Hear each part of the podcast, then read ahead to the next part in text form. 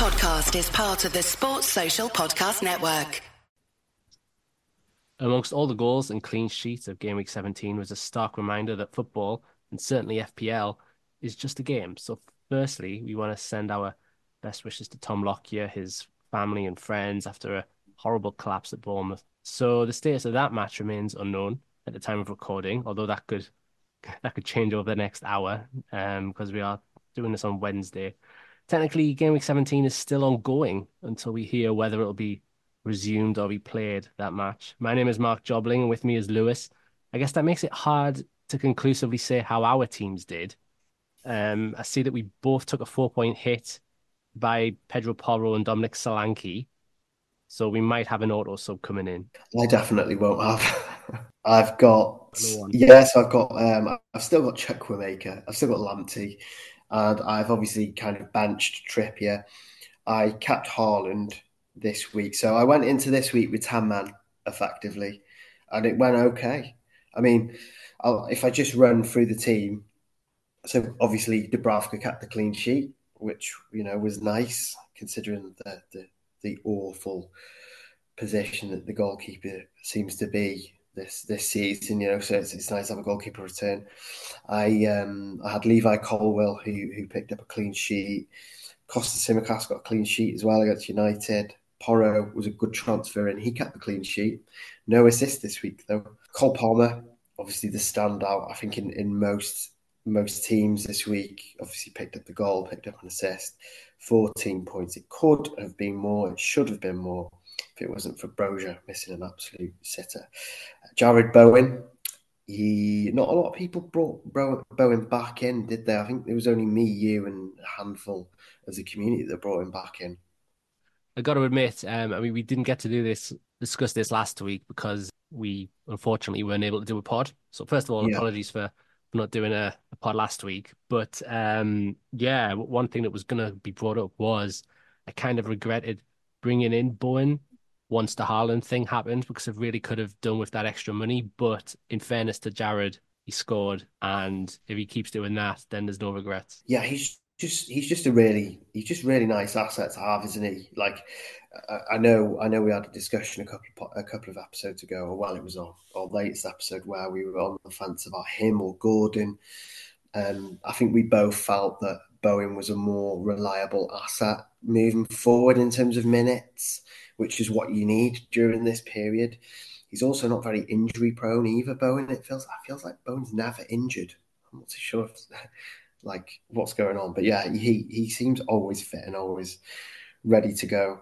But yeah, he's got toughish fixtures moving forward, but I could see him, potentially see him scoring against Arsenal. But yeah, really like Bowen. Glad I got him, and obviously he scored last week. Although his teammate Kudus kind of edged him in general with the brace, but yeah, I thought he was nowhere near the returns. It seemed like until he always seems to come out of nowhere, doesn't he, with a return, Bowen?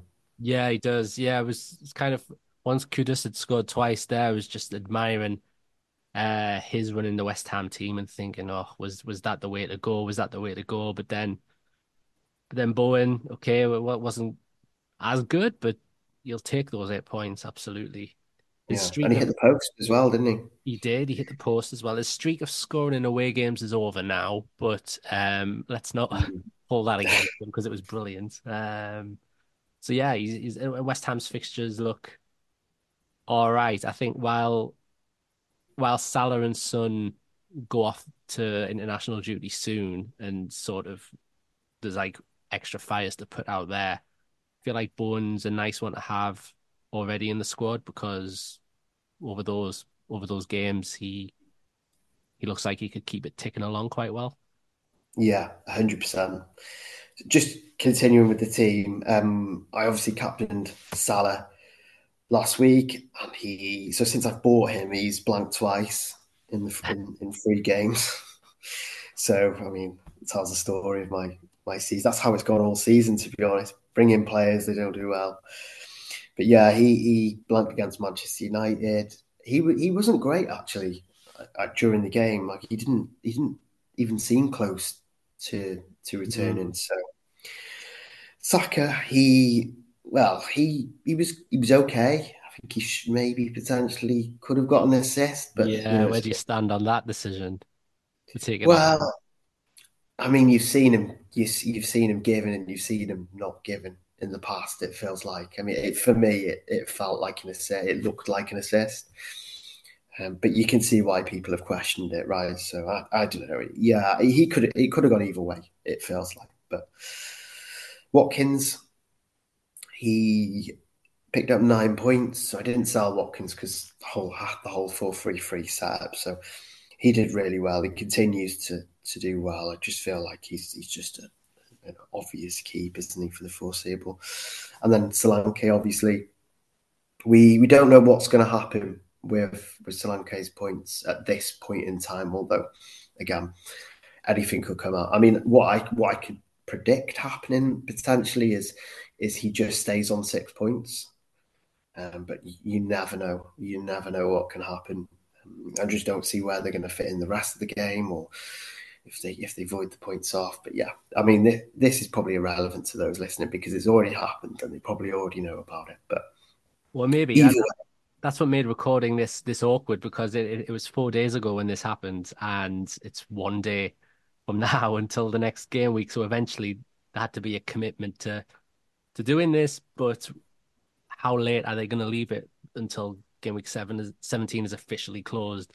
Don't know. I mean, I'd have thought the logical solution would be to just meet up again and finish off the 90, but... Yeah, we've seen that in other European games, you know, in other leagues where they've been abandoned and they've finished the game. So it kind of makes sense to do that. Then you hear the reports, the rumours online. I guess it's going off the rule book rather than insider knowledge. But if it does end up being completely wiped and replayed from the start, that would be irritating for both sides of schedule, you would think, and surely this midweek would have been a good time to do it, although obviously the circumstances may mean that the players are still a bit shaken up, of course, as you would, especially the Luton guys. But when is that going to fit in later on in the season? It's yeah, that's the problem. We don't know what's going to happen, so I'll just kind of read off the points and the rank and stuff, and then just see what happens. If Solanke does become a void and his points become a void, then I've got no one coming off the bench. So effectively, I would have played with 9 men this week. But as it stands, I've got 74 points. Take away the 4 point for the hit, and that's 70 points. So I was 1.5 million last week, which was shocking. It was awful.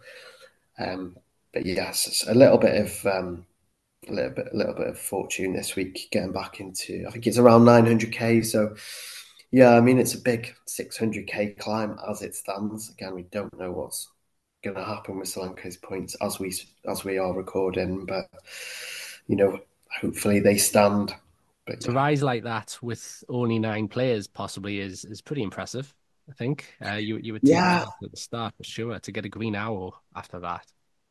Yeah, I mean, it was a good week overall, and I think I didn't see a clear replacement for Haaland, because obviously a lot of other people have the 3-5-2 formation, right? They play that week in, week out, whereas I play the 3-4-3, so I've got 3 forwards.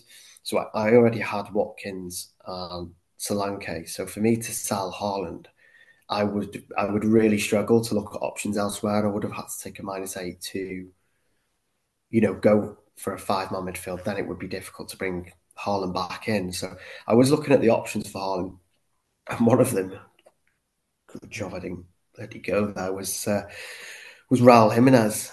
I was close. I nearly went there, and he got a red card. So yeah, he would. I felt okay. I looked at my team with 9 men. I thought that's a pretty good with 10 men. I thought that's a pretty good team for 10 men. And I think a lot of my week was counting on Son to blank, because pretty much everyone owes Son, don't they?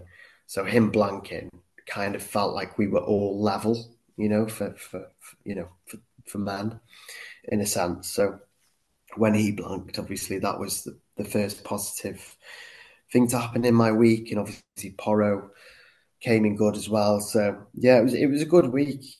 Well, for me, for my team, it was the first 4-point hit taken up the season, and I sort of really don't like doing them and was extremely reluctant to do it. So when the first match of the game week saw Pedro Porro score 8 points, it immediately felt like a relief. And then when Solanke scored against Luton before it was abandoned, that was a real moment of, oh, it paid off. Thank you for that. Yeah. But of course, if it turns out that the match is wiped and he comes off, technically it was probably a bad decision, but because of the circumstances, I'm not going to beat myself up about it because the players did it. It was just a freak situation, unfortunately. And if it is totally wiped and Solanke drops down on the bench, I've got Lascelles clean sheet coming in. So it's 6 points either way. So it's another good green arrow again. I think after the hit, it would be 72 points if that's how it goes. Either Solanke is 6 or Lascelles is 6. And yeah, that I was really sort of fearing this period of like festive matches, but the green arrows recently, I was after game week 11 was just inside the top million and now around sort of 140,000. So ooh, that's quite good. It seems like you're having a good season. It's completely turned on its head recently. I can't believe it. So yeah, it was one of those strange ones where like clean sheets have been so hard to come by, and yet all of the back line, like if Lascelles comes in, that's the back five, all with clean sheets. Dubravka, Gabriel, Tsimikas, Porro, Lascelles. And then, yeah, the midfield wasn't quite so... I mean, to have captain Salah blank was frustrating, as with Son. Yeah. Although, to be fair, Son last week got 17 points, so I'm not really going to, hold that against him. The Saka one was controversial. Bowen, Palmer, Solanke, Watkins, like a lot of that team hit, so I was really quite happy with that. So it was... Yeah. I mean, just touching on the Salah again, because it was the last game of the week, wasn't it? So I think a lot of people were going into that thinking, because his ownership wasn't, his effective ownership wasn't that high, was it? So you were gaining like a lot from Salah's returns. So I went into that match pretty excited, but yeah, nothing from Salah. It could have been so good. And it was similar to you, and at one point was considering Raúl Jiménez to come in, thinking, yes, his game week 18 match is a perfect way to cover Haaland's blank. Didn't go through with it, and thankfully, really, because, yeah, he decided to just do some assault on a Newcastle player, and Newcastle eventually won that. I think it would have been quite an interesting game if it stayed 11 versus 11. But then eventually it happened, as you'd expect, against 10 men. But yeah, so he totally blew that open. So thankfully it wasn't him, because he would, of course, be suspended as well. So that would have been a bad idea. I sort of was starting to regret, as I say, the taking Mbumo out for Bowen when bringing in Gordon would have meant Haaland could stay in the team and it would just be a third striker going from Archer to Solanke. I was thinking about that and thinking, yeah, then you'll have like an 8-man attack, probably quite a sensible idea at this time of year, and that would have been afforded by taking the Gordon route. But as we'll come to, after the midweek cup match against Chelsea, Gordon looks to be a bit of a doubt for the weekend now, and the worst thing is we're not going to hear probably from Howe before the deadline. So it's going to be pure guesswork. Yeah, it's not ideal, is it? Gordon, he's well owned, isn't he? He's one of the highest owned midfielders, isn't he? So, I mean, it'd be great for me because obviously I don't have Gordon.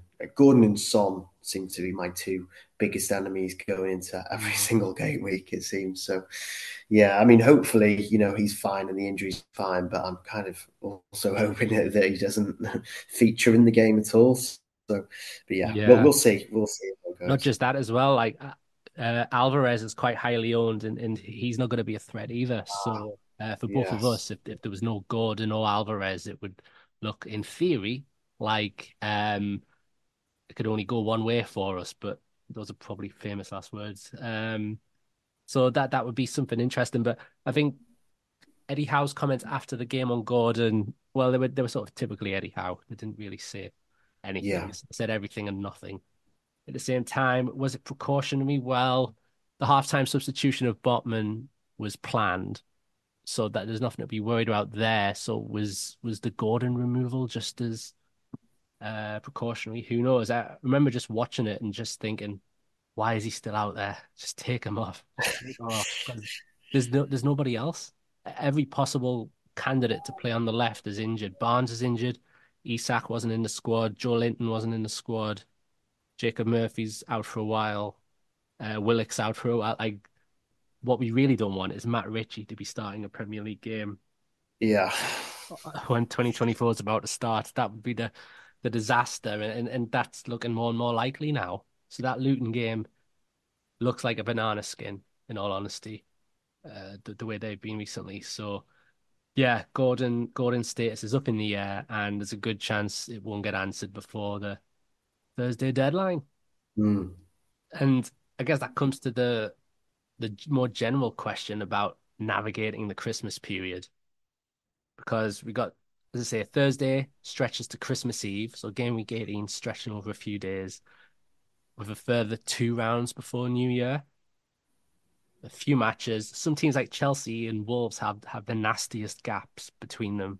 They sort of both play on the 24th, 27th and 30th. So only 2 full days between each one. Do you think maybe we should start worrying about Palmer's minutes being managed in that time? It would be natural, wouldn't it, if with Nkunku back, if Palmer was...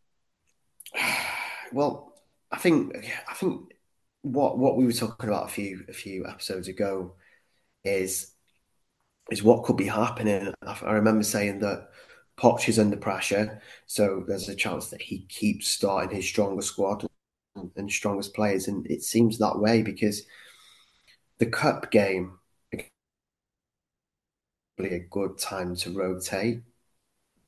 Or I know it was a kind of a quarter final, but I still expected some rotation or Palmer to not start and come on. But it just shows that Poch, you know, he is under pressure. You know, the Chelsea community, the fans, they aren't happy.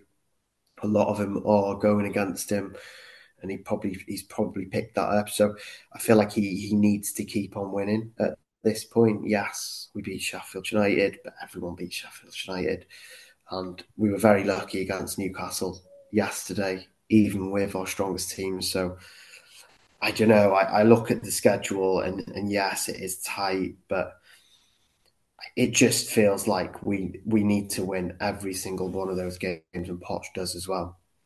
Now, obviously, Nkunku is back.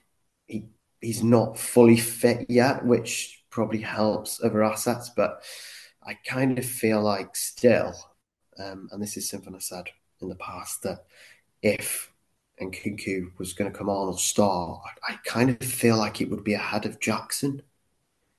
I feel like that Nkunku would just replace Jackson and we keep playing Palmer. So I don't look at Palmer as a concern moving forward. I still think I think there's a chance he could start every single game. Obviously, I could be wrong because it's a busy period, you know. But I just feel like Palmer will probably start. I guess the best thing for Palmer's owners is that he's just hauled in the league match before, so he's kind of made himself not quite undroppable, but he's just basically gave Poch a win there almost single-handedly. Yeah.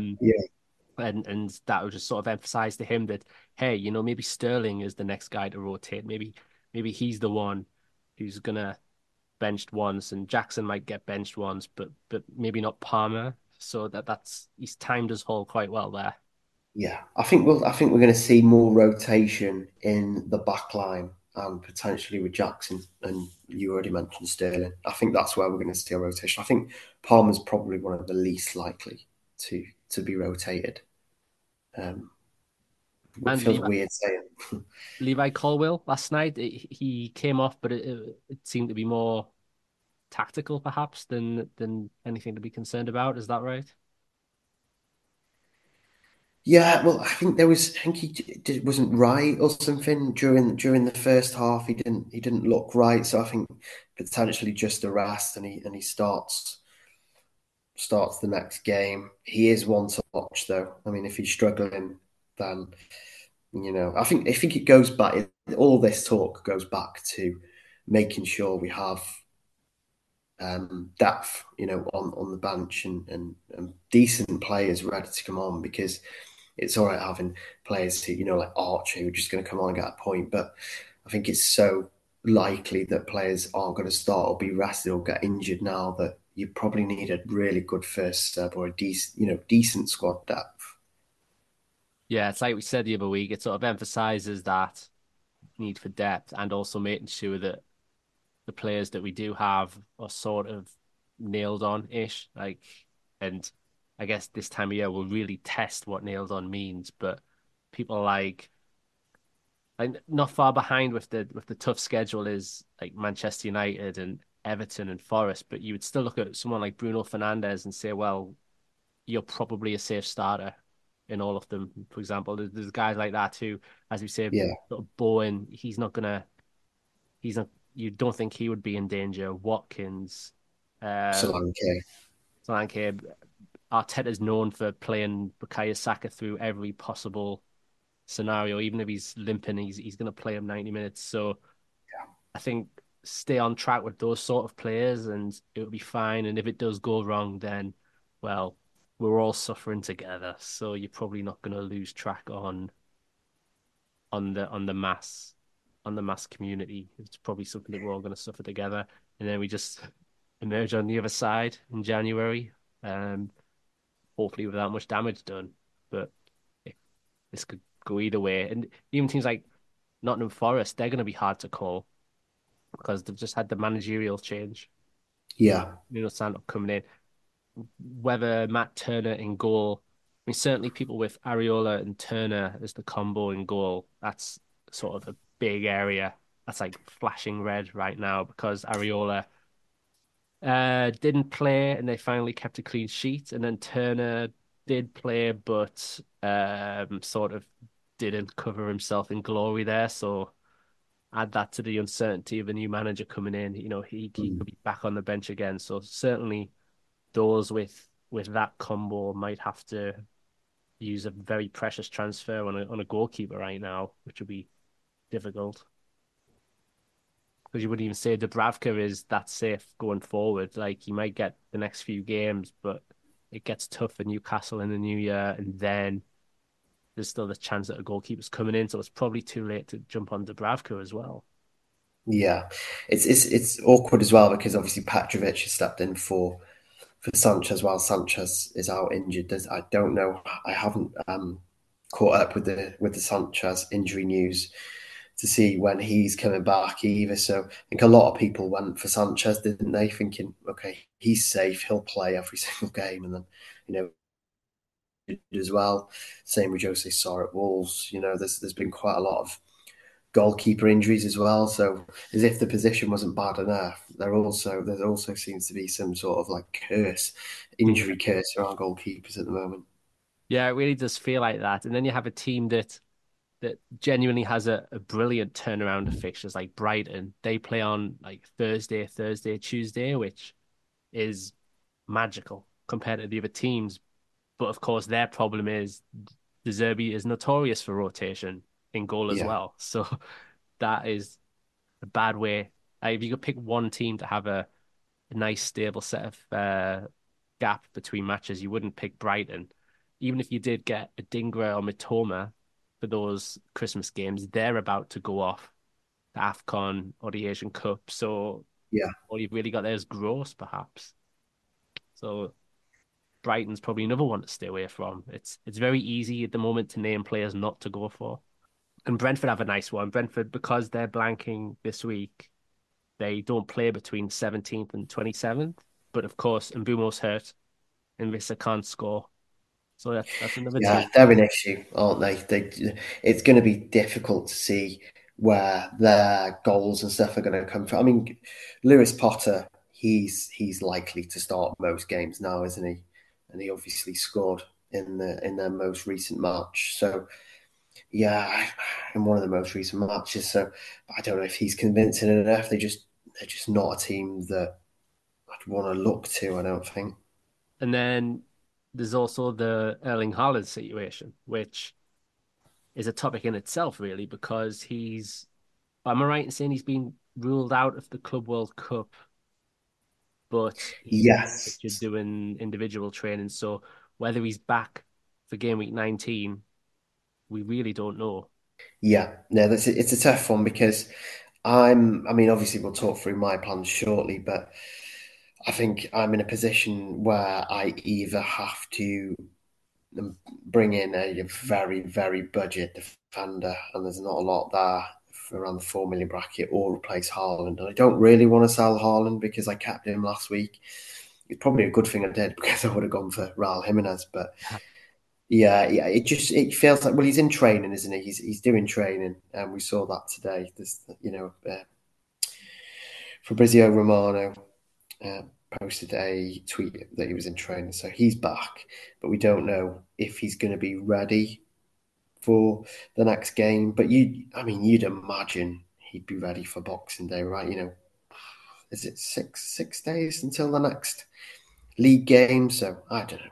It's a tough one. We're going to need something closer to the time, aren't we? We're probably not going to get it. I think what makes it tougher is, I know, like, personally, when I did the hit for Solanke last week, the plan was, and one reason I was really against doing it was because it was only probably going to be for 2 weeks, and then you'd reverse the transfer and bring Haaland back in for game week 19. But even if Haaland is back for that one against Everton, the game after that, a few days later, is at home to Sheffield United. So could Pep sort of see that as a rest for Haaland? Like, could he sort of ease him back? Yes, give him the Everton game, which would be tricky. But then does he say, you know what, you only get one of those games, Alvarez up front, Sheffield United, in which case, well, it might be best holding off on Haaland until afterwards when Salah and Son depart and you could sort of afford to get him back in and do a little bit of a reshuffle then. But it's really hard to call those two Christmas New Year games when they're so close to each other. Yeah, it is really tough. It's always tough taking a risk on Haaland not starting, isn't it? Because obviously, well, we know why. You know, he could go mental in kind of any given game. You know, you could give him half an hour, 60 minutes, or even a first half, and he could still score 2 or 3 goals. And he's obviously very well owned as well. So it's a tough one to try and navigate. I think I'm hoping to hold on unless I see, news that he will definitely be out, because I feel like, again, there's a chance that he's in training now, or individual training. I think there's a chance that he could probably start. He could be completely okay. We don't know. He could have just been on holiday.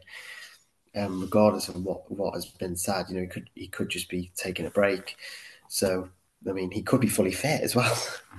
There's so many coulds, ifs and buts. We just don't know. So for me, I don't really want to take a risk on selling or relying on Haaland not playing. So, and for me, there's no other really obvious striker options for me to move to, in terms of, I've got Solanke, I've got Watkins, I'm happy with that. So, maybe I just go for another defender. Yeah, you do say that about sort of you risk Haaland not starting, but so many managers have sold him sort of going into last week. I think it was 1.6 million or something. And then this week with the blank, it's going to probably be another $500,000 to $1 million. So there is a chance that maybe his ownership might not be so scary and therefore makes it a more manageable risk. Like if his EO effective ownership was up to, 40% or something, you could maybe take a bit of a breather and say, you know what, I'm going to risk it for these two, and then do a double swap to take out Salah and bring in Haaland, whatever. But it would be brilliant if Guardiola could give a solid update, but we can't rely on that at all. It's a tough one. And then he's similar to Eddie Howe in that respect. Like, Newcastle have a decent recovery between the 26th against Forest, and then New Year's Day against Liverpool. It's kind of the returns of Byrne and Botman sort of put Lascelles and Livramento in jeopardy. You got Wilson and Isak competing. Gordon was probably going to be safe, but now he's hurt. In terms of Newcastle players, it's really hard to say. And even if you have Trippier, like, poor guy, something's happening with him at the moment. Yeah, there is something going on with Trippier, isn't there? It feels like I own Trippier, obviously. Whether it's on the pitch, off the pitch, whatever, there's something not quite right. And it was another unfortunate error last night, and his head just... I mean, he shouldn't have taken the penalty, really. I know Newcastle don't really... There's not much else out there for penalties, but really, like, you just knew he was going to miss that penalty, and he did. And, of course, the post-match photos, he looks so down. And if numbers weren't so limited at Newcastle right now, you would probably say Trippier maybe gets given a few games off just to get his head back in the game, but such is the schedule. He might be starting straight in at Luton, but either way, bless him. He sort of spurred on the revolution at Newcastle, but it's fans and the club are going to support him, whatever it is. But there's been a lot of high profile mistakes recently, like to a level that it's kind of, you don't really see that many in such a short space of time. So if you do own Trippier, even then you'd probably be a little bit nervous. Yeah, I think for those that have got him, you just hold him, right?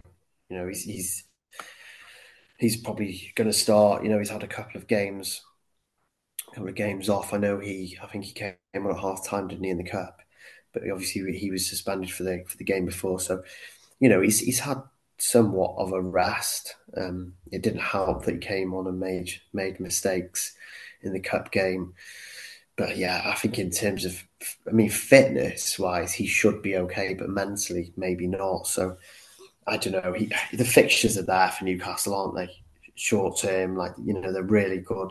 I think you've got Luton. Obviously, you've got Luton next and Forest, but then it's Liverpool, City, Villa. But for the next two, I don't know. Like, I don't think I'd be rushing to bring him in, but I'm quite happy to own him for the next couple at least. Absolutely. And before we move on to our own plans for the week, what do you think about some of the other highly owned players that could be in danger of rotation? So I'm thinking Darwin Nunez, Tsimikas, Gabriel at Arsenal. Like, it's been a suspicious few weeks without rotation for him. Does that mean we're about to get one? Yeah, potentially. I think with Darwin Núñez, it's difficult. I owned Darwin Núñez for quite a while, didn't I? Yeah. I sold him because of... I think I rage sold him out last week, and I just really wasn't happy. You can see his confidence isn't there. You know, he's picking up yellow cards, so he's frustrating because you hope that he does play. His stats are really good in terms of, you know, how many attempts he's having on goal, how many shots in the box. But when it comes to his actual quality, it's an issue. You know, he's not that good. So although exciting, he's not proven to be a good, solid FPL asset. So whether he's starting or not, you know, he's becoming a little bit of a liability in terms of, you know, of an actual FPL asset. So I sold him. I'm glad I did. He obviously played United. I think he got a yellow card. He could have quite easily gotten sent off because he was clapping the referee after he got yellow carded, which isn't. It's not something you do. So. Yeah, I think he could be a risk in terms of minutes, but I just don't think I just wouldn't want him at this point. And maybe that's just me because I've had him for longer than other managers. But yeah, he could definitely be rotated. I think Tsimikas maybe, potentially. You know, he feels okay to keep Tsimikas. Like, I don't mind keeping him for the you know, the fixtures had, you know, Arsenal, Burnley, Newcastle, Bournemouth. You know, he's not a fire, personally. And he seems to be starting most games as well, doesn't he? In terms of the Arsenal centre-backs, it's difficult, isn't it? Because it's Liverpool next, who are, you know, well, one of the best teams offensively. And they haven't been keeping clean sheets, have they? I mean, I think they kept one against Brighton, which was great. I was really surprised at that, like, considering Brighton scored in every game since, I don't know, was it February or something? Like, for Arsenal to be the one to end that streak was a nice surprise for owners. Yeah. I mean, it's great. I think that's it. It just feels like that. For me, it feels like for the Arsenal centre backs, I think if you've got them, you just hold them, because after Liverpool, it's West Ham, Fulham, Crystal Palace, and Forest. So there is potential there for the clean sheets. I think you've just got to hope that Gabriel starts all of them. I mean, personally, as someone that doesn't own any Arsenal defence, still not completely convinced by the actual potential the Arsenal defenders do have. Obviously, we've seen them score the odd goal in the past, but I think when a lot of people are probably going to want to bring in a defender just for clean sheets at this point, because there's such a lack of them. But if I was weighing up an Arsenal defender against someone with a bit of attacking threat, and maybe a bit of potential for a clean sheet, I'd probably back the other assets. And I think they cost quite a bit as well, don't they? Obviously, Gabriel's 5 million. I think Saliba's, what, 5.5, 5.6, is it?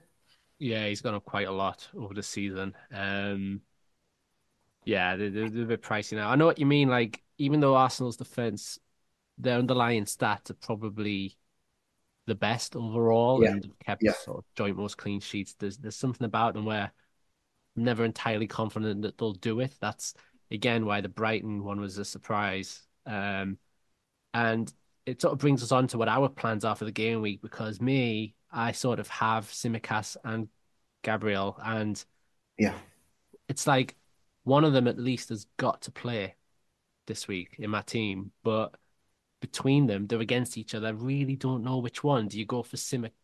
Who's more likely to keep a clean sheet, Arsenal or Liverpool, against each other? I don't know, maybe Liverpool. It's a tough one. And then attacking threat, Gabriel scored 3 goals last season, but Tsimikas is the fullback, so... Yeah, I think you probably... I mean, in those cases, I usually back the home team.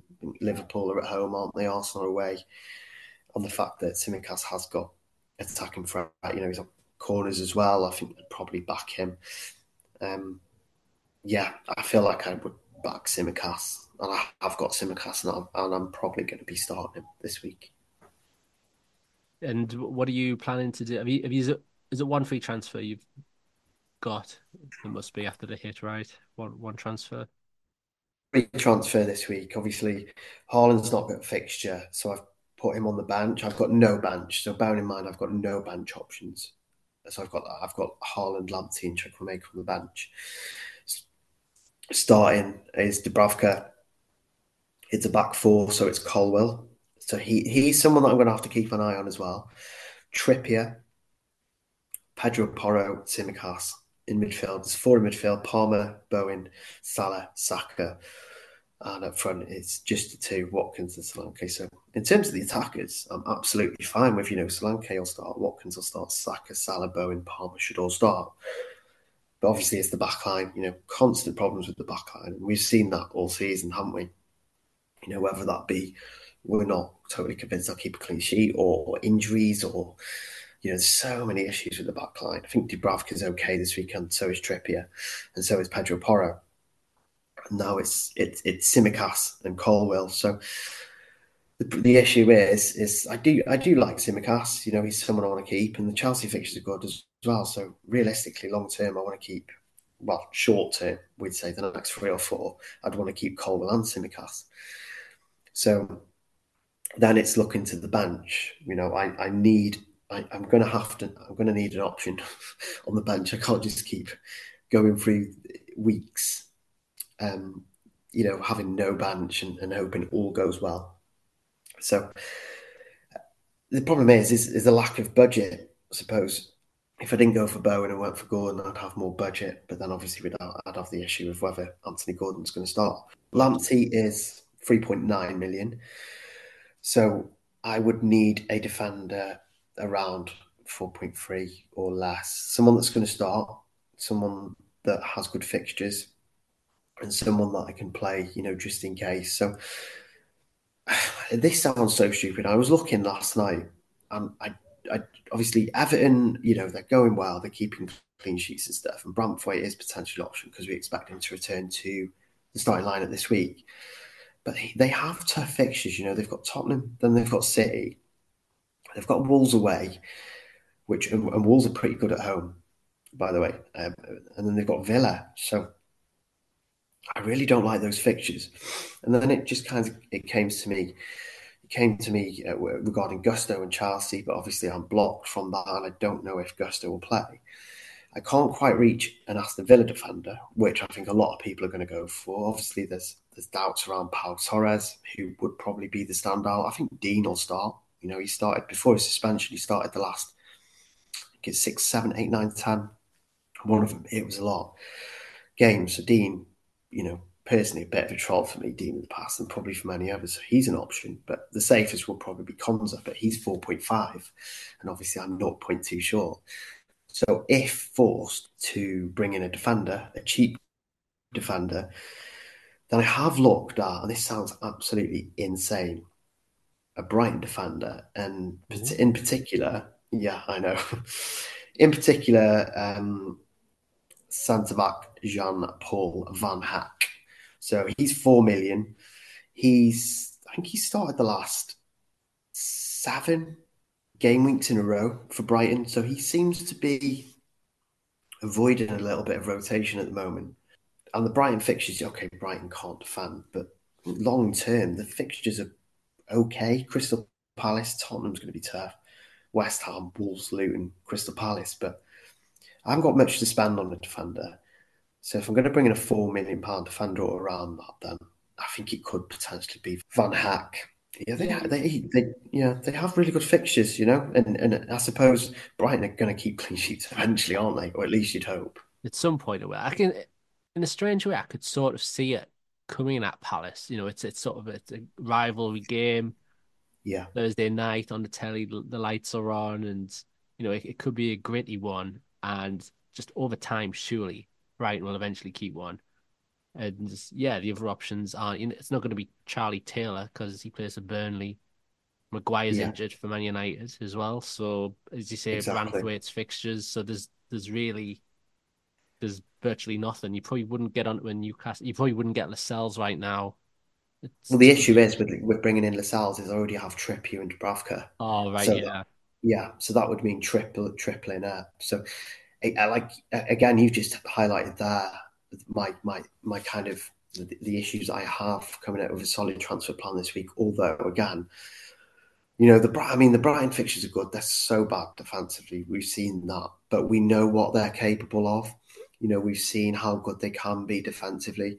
I guess a lot of it's just hope, but at the same time, is Van Hecke, you know, one of the best £4 million defenders moving forward? You know, he could be, especially when you take into account all the injuries and stuff that we've got. And, you know, I wouldn't have to start him every game. He'd just be a bench option, you know, someone that's going to step in when needed. And I think at £4 million, I can't see me. You know, he's not exactly blocking the space. I won't be tripling up on Brighton assets anytime soon. So, yeah, he feels like a good option. You know, his game time's good. He's one of the only players, actually, that seem to be getting regular game time, you know, starting every single match in the league. So, yeah, it could be Van Hecke.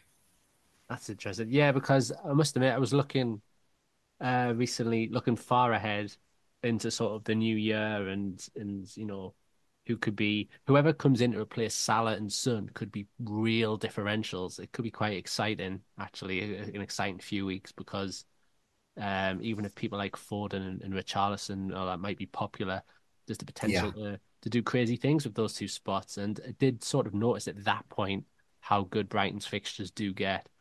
There was more thinking about it from a midfield point of view, but you're right. Like in the defence, in the back line, surely there is at least one or two clean sheets there eventually. And hey, maybe it comes before then. Maybe it comes on Thursday. As for me, well, you've sort of hinted at it already because I am one of those who really wants an Aston Villa defender. And all along, it was going to be Pau Torres. I sort of weeks and weeks ago was sort of had my eye on him because I thought, well, he's on more points than Cash. He scored 2 goals just like Cash, and he's starting every match, unlike Cash.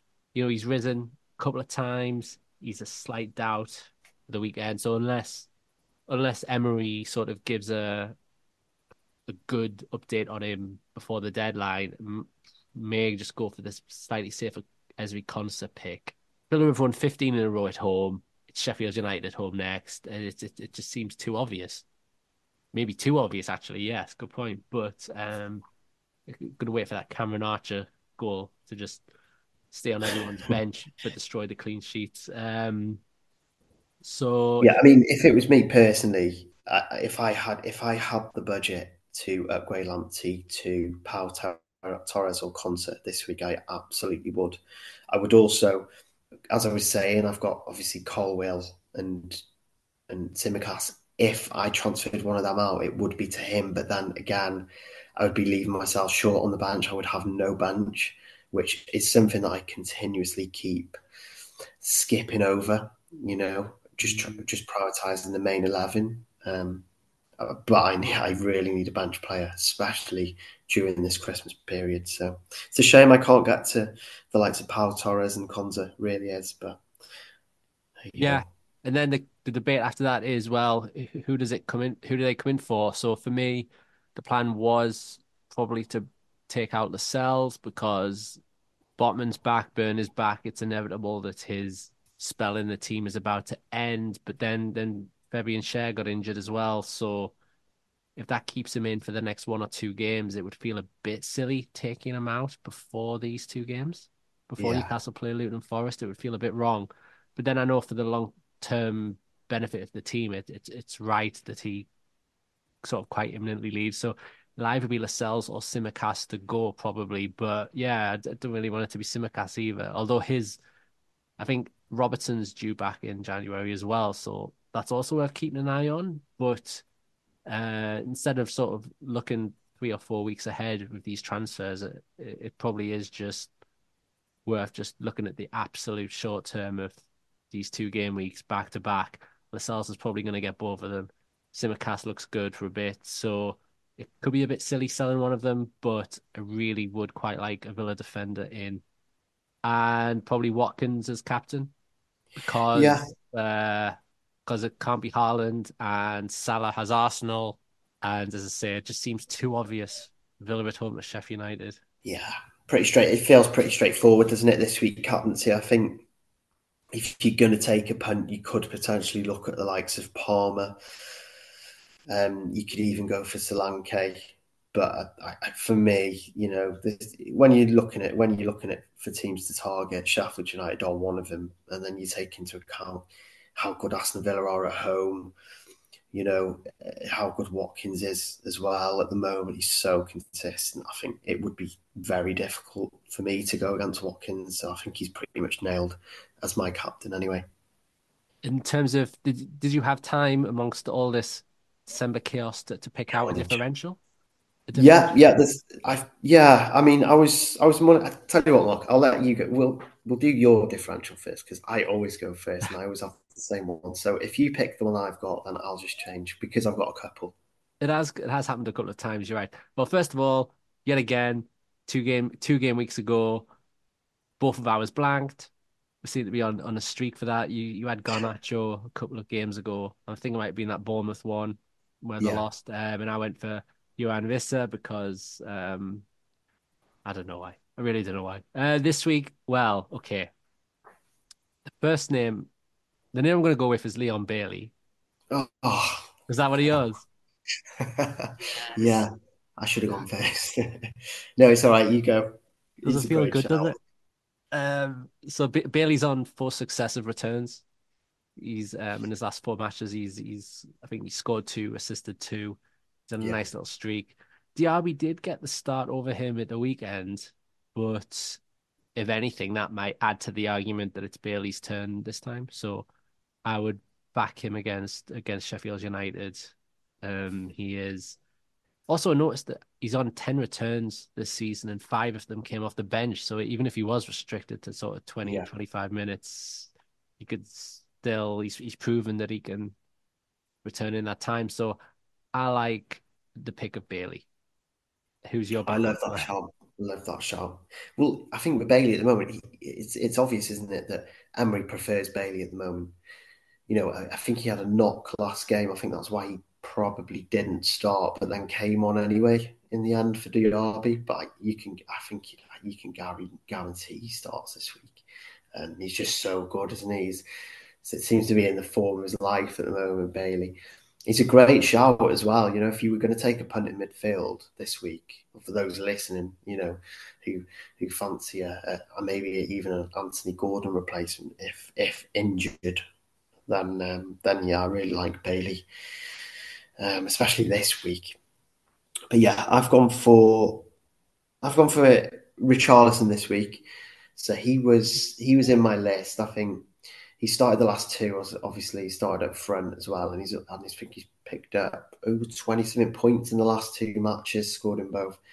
So he looks back at it again. He can be frustrating. You know, we know how frustrating he can be. We've all been there with Richarlison in the past. But he's playing against his old club. He's in form, and the way Tottenham attack, I don't think any team have managed to stop Tottenham from scoring this season. I'd have to double check that, but I don't think anyone stopped them from scoring, and I don't think Everton will either. Everton are in great form. I just feel like, you know, Richarlison against his old club, I feel like he's got something in that game. Yeah, Everton's defence is sort of good enough right now to maybe talk someone out of captaining Son, but yeah, 100%. But you would still think that Spurs are so good in attack that it would probably breach the defence. And yeah, Richarlison is a great shout to do that. Sort of really eyeing him up to replace Son during those Asian Cup weeks as well. Unless Madison's back by then, I don't know. I don't know what the latest on him is. But yeah, he's a great shout. The former club syndrome as well. That could go well. It could go terribly. Who knows? But yeah, I think you've also a good plan B there. Good one. And I think that's a good place to wrap things up for us. It's been a pleasure to have you on the pod, Lewis. Thanks for your expertise. Good to be back. Absolutely. We will be back. We're going to do our best to squeeze some in over Christmas, over the festive period, to make up for last week. But please make sure in the meantime to check out FF Community's website and give us a follow on Twitter at FFCommunity_. And we hope you join us next time. Thanks for listening, and Merry Christmas. Sports Social Podcast Network.